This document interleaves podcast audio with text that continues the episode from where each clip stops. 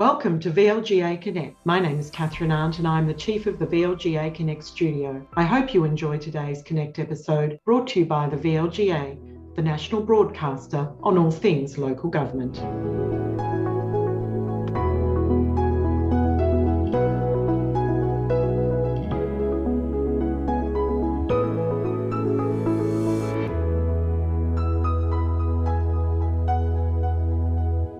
Hello everyone and welcome to VLGA Connect. It's our Wednesday episode and I'm delighted to have joining me today the CEO of the VLGA, Catherine Arndt. Catherine, welcome back to VLGA Connect. Hi Chris, how are you going today? It's been a long time, I feel, since I've sat here and had a chat to you. Yes, well, we used to do the weekly newsroom, of course, through COVID. Things have gotten rather hectic and busy again. So that was probably our first program in the VLGA Connect family that got the chop.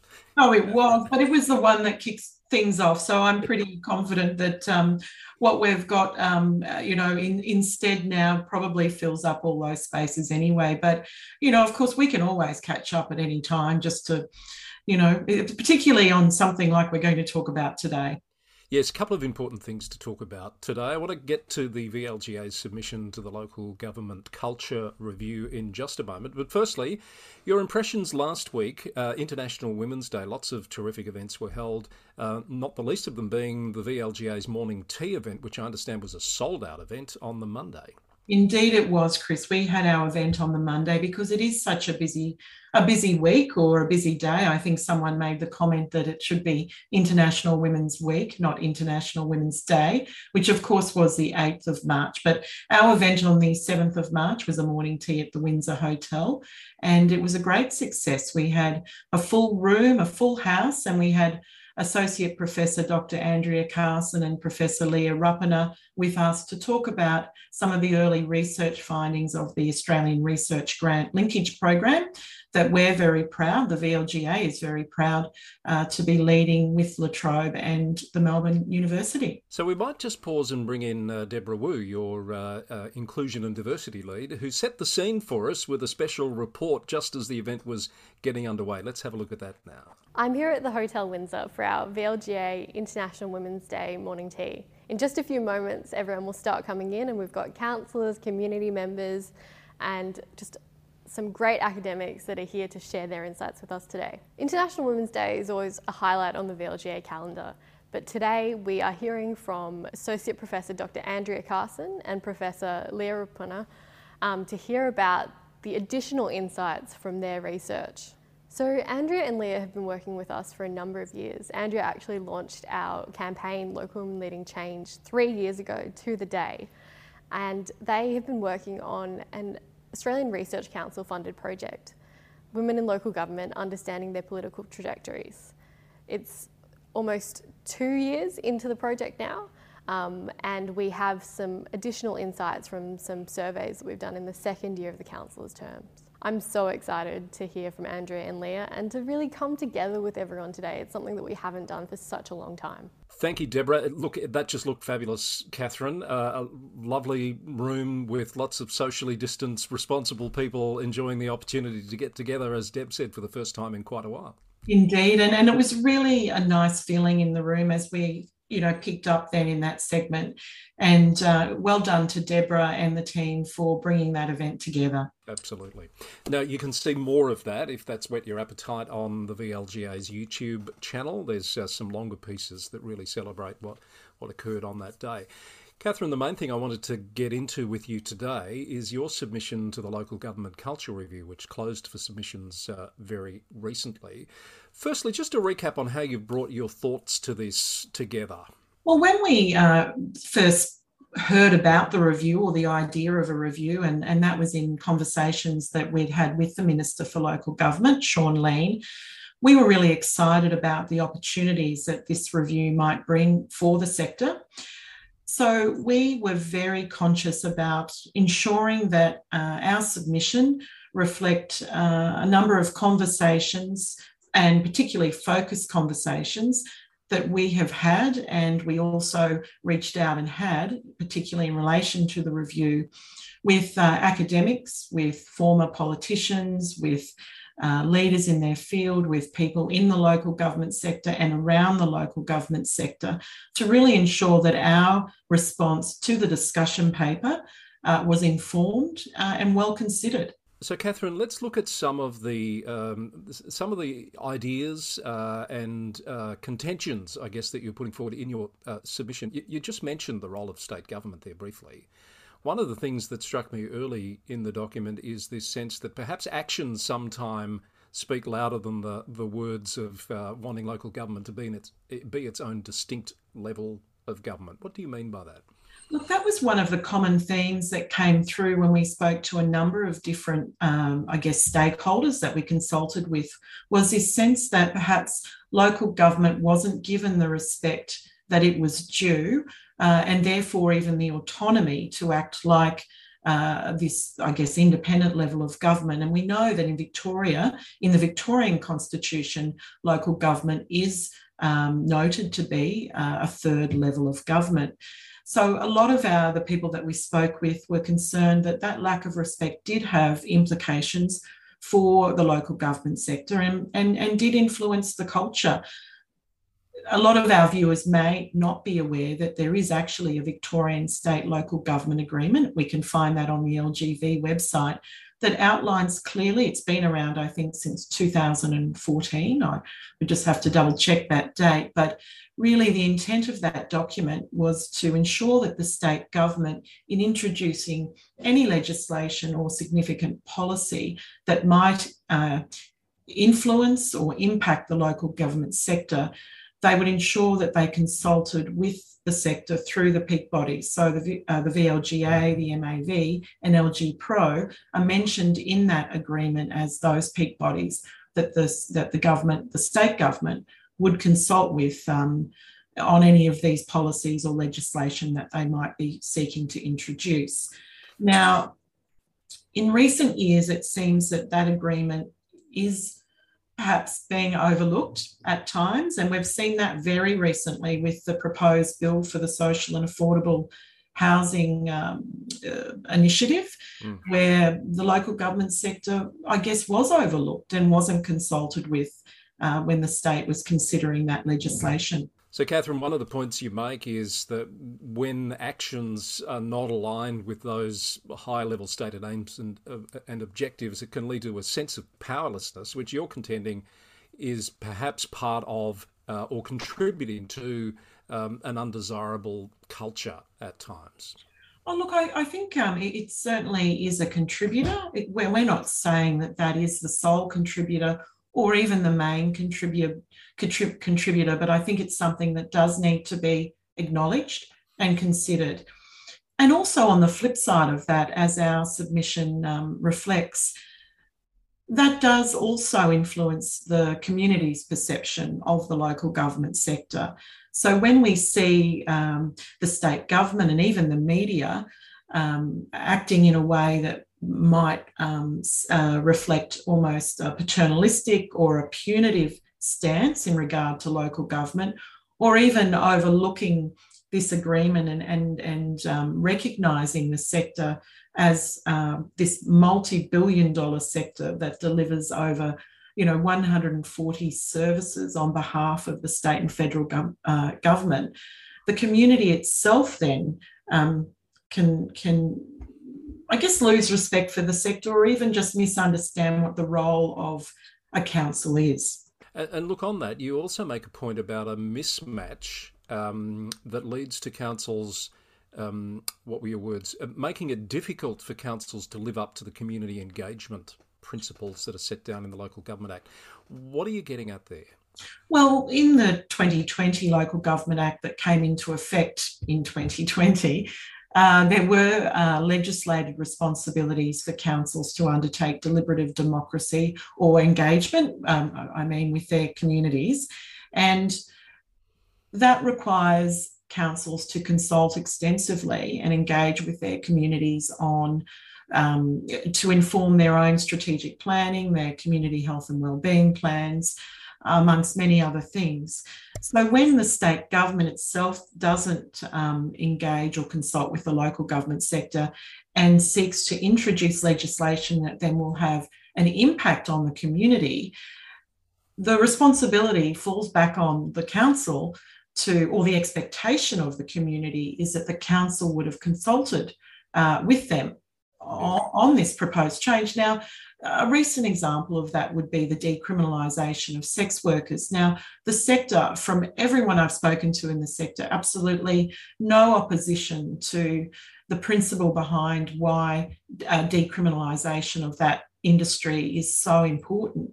But the lack of consultation with the local government sector really did highlight once again the overlooking of that Victorian State Local Government Agreement, but also has neglected to recognise that, and as we had on the program a few weeks ago, Tony Rownick from Hunt and Hunt Lawyers clearly indicated that there will be an impact on the local government sector to an extent yet which we're not even entirely clear about.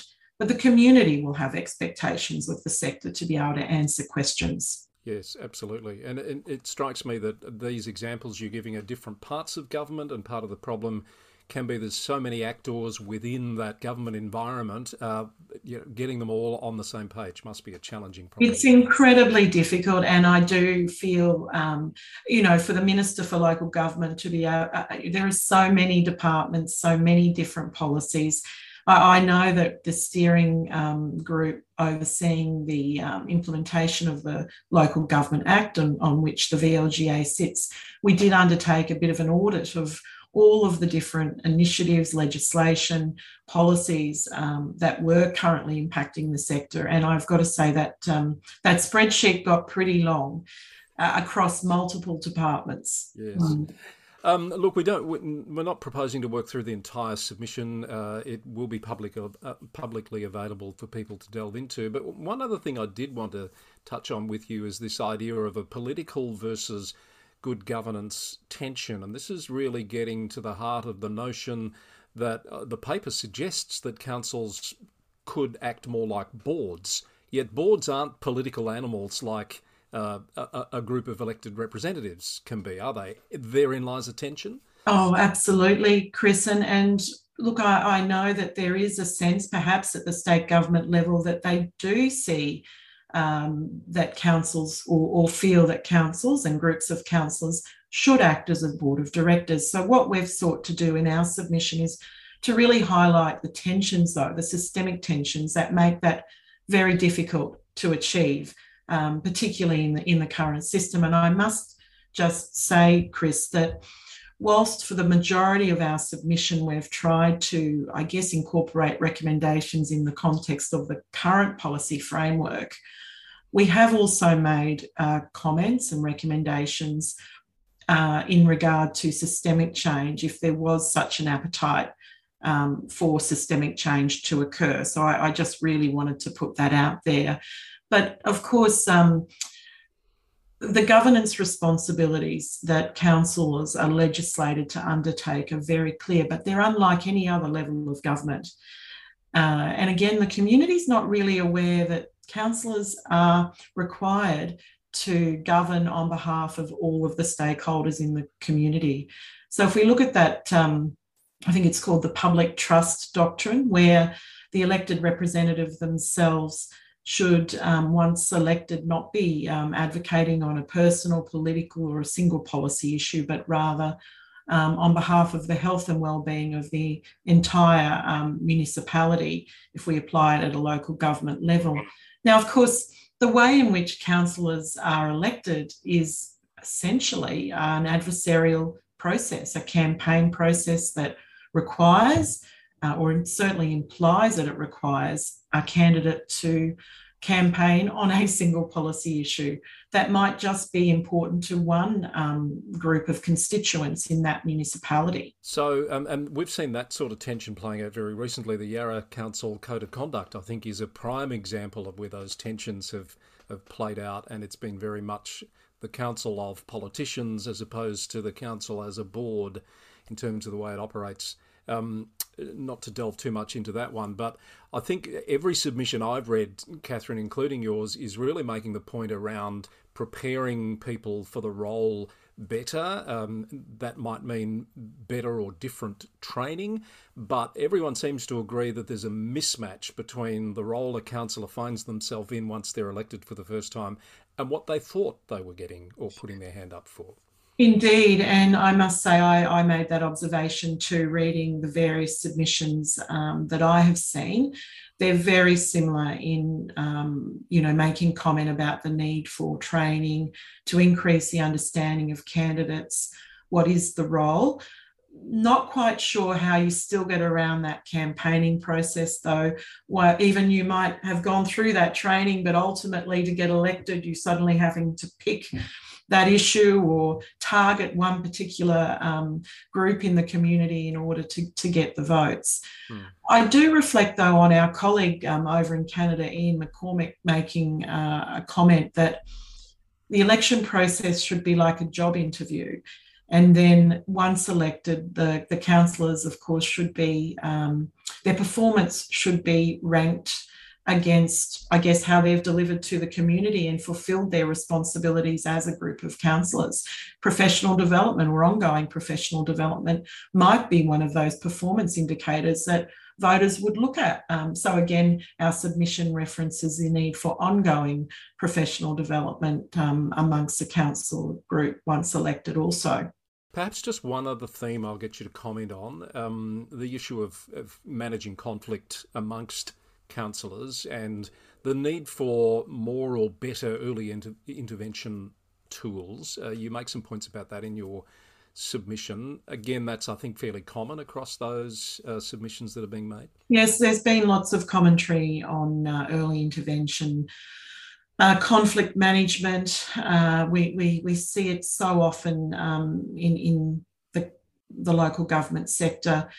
You know, we've gone so far as to even suggest that perhaps there needs to be an independent body. It's sort of at arm's length where councillors or councils can go for confidential advice in the first instance. Again, you know, ask the question in a safe place, no judgment, where you might be able to get some guidance.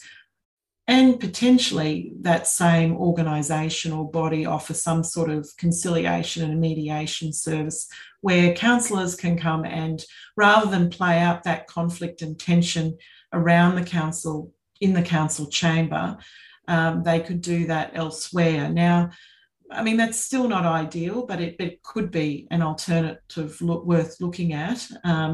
Ultimately, we do hear so often that a lot of time is being taken up managing these or trying to manage these conflicts in the council chamber, and the business of council is actually, falling behind because of that. You've reminded me, I did notice the suggestion perhaps of some sort of an integrity advisor panel, but also some mechanism to support CEOs who invariably from time to time get caught up in the midst of what's an inherently political issue. They become the meat and the sandwich, don't they? Oh, look, absolutely. And we've commented in our work, I think we included quite a lengthy piece in our submission about that CEO employment relationship. You know, we have a staff of about 45,000 people in the local government sector, and yet there isn't a separation of the administration from the elected representative arm, again, unlike any other level of government. And I think that does create some tension and difficulty, particularly when a CEO is employed to oversee the delivery, the operational delivery of services to the community. They manage up to thousands of staff and are usually, multi-million-dollar businesses. So for them to be almost at times put in that difficult situation that you just described and feeling almost hamstrung, I guess, to be able to focus on the administration of that council's business, you know, which is often supported by plans, community health and wellbeing plans, strategic plans, financial plans that extend beyond the term of one council group. And to have their employment so, uniquely tied up with that council group does create tension at times. So, Catherine, we might wrap that up there, and I'd recommend if anyone has even a passing interest that they read your submission. It is a good read. It's not a difficult read, and it raises some really salient points, I think. And I think one of the, if nothing else, one of the things coming out of this culture review is the opportunity for these types of issues to be explored and talked about with this platform that's been made available. It's been pretty much a difficult thing to do prior to this, hasn't it? It has been. It's as I said at the beginning, we see this as a real opportunity to get that conversation started. We will be talking about this again at our Fast Track program on Friday, the 18th of March. We have a panel. We have the Executive Director of Local Government Victoria. We have one of the academics who was engaged by the state government as part of this review process, Professor Anona Armstrong, to talk on that panel. And there's an opportunity for councillors to, I guess, hear straight from the horse's mouth, so to speak, but also to engage in some, a bit of a workshop afterwards and a conversation about this, because we're really only at the beginning of the process. Absolutely. The state government has indicated that they would like the sector to lead, this cultural review and what might come from it. The VLGA, welcomes that, but we also do note that the sector needs to be very clear as to what the parameters are, what's in, what's out, what can we do, what can't we do. Yeah, good points, all of those. Thank you, Catherine. Now, before we let you go, speaking of panels, we've got the first for the year of our global panels involving the VLGA and the LGIU coming up next week now, the 24th of March. This is going to be an exciting opportunity to learn about different types of reform in the sector.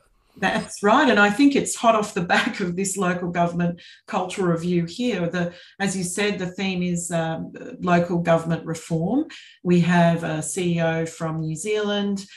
We have the CEO of Limerick Council, a CEO from the UK, and also we have our own Dr. Marcus Spiller from SGS Economics and Planning, who has been around the local government sector in Australia for many years and, of course, was one of the people that we also spoke to in regard to our submission. So looking forward to that panel, Thursday, the 24th of March, kicking off here, I think, at 6:30pm.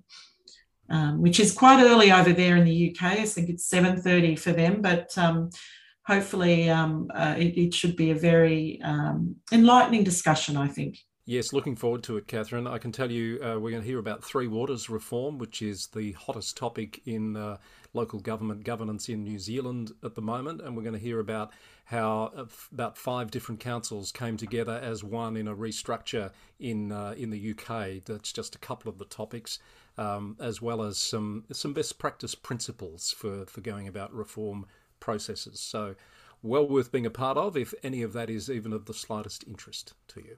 Thank you, Catherine. It's great to catch up, and let's try to not let so much time go by until you come back and join us on VLGA Connect. Indeed. I'll talk to you soon, Chris. Catherine Arndt is the CEO of the VLGA. That's our program for today. We'll be back on Friday with our next governance update. Until then, thanks for watching and bye for now.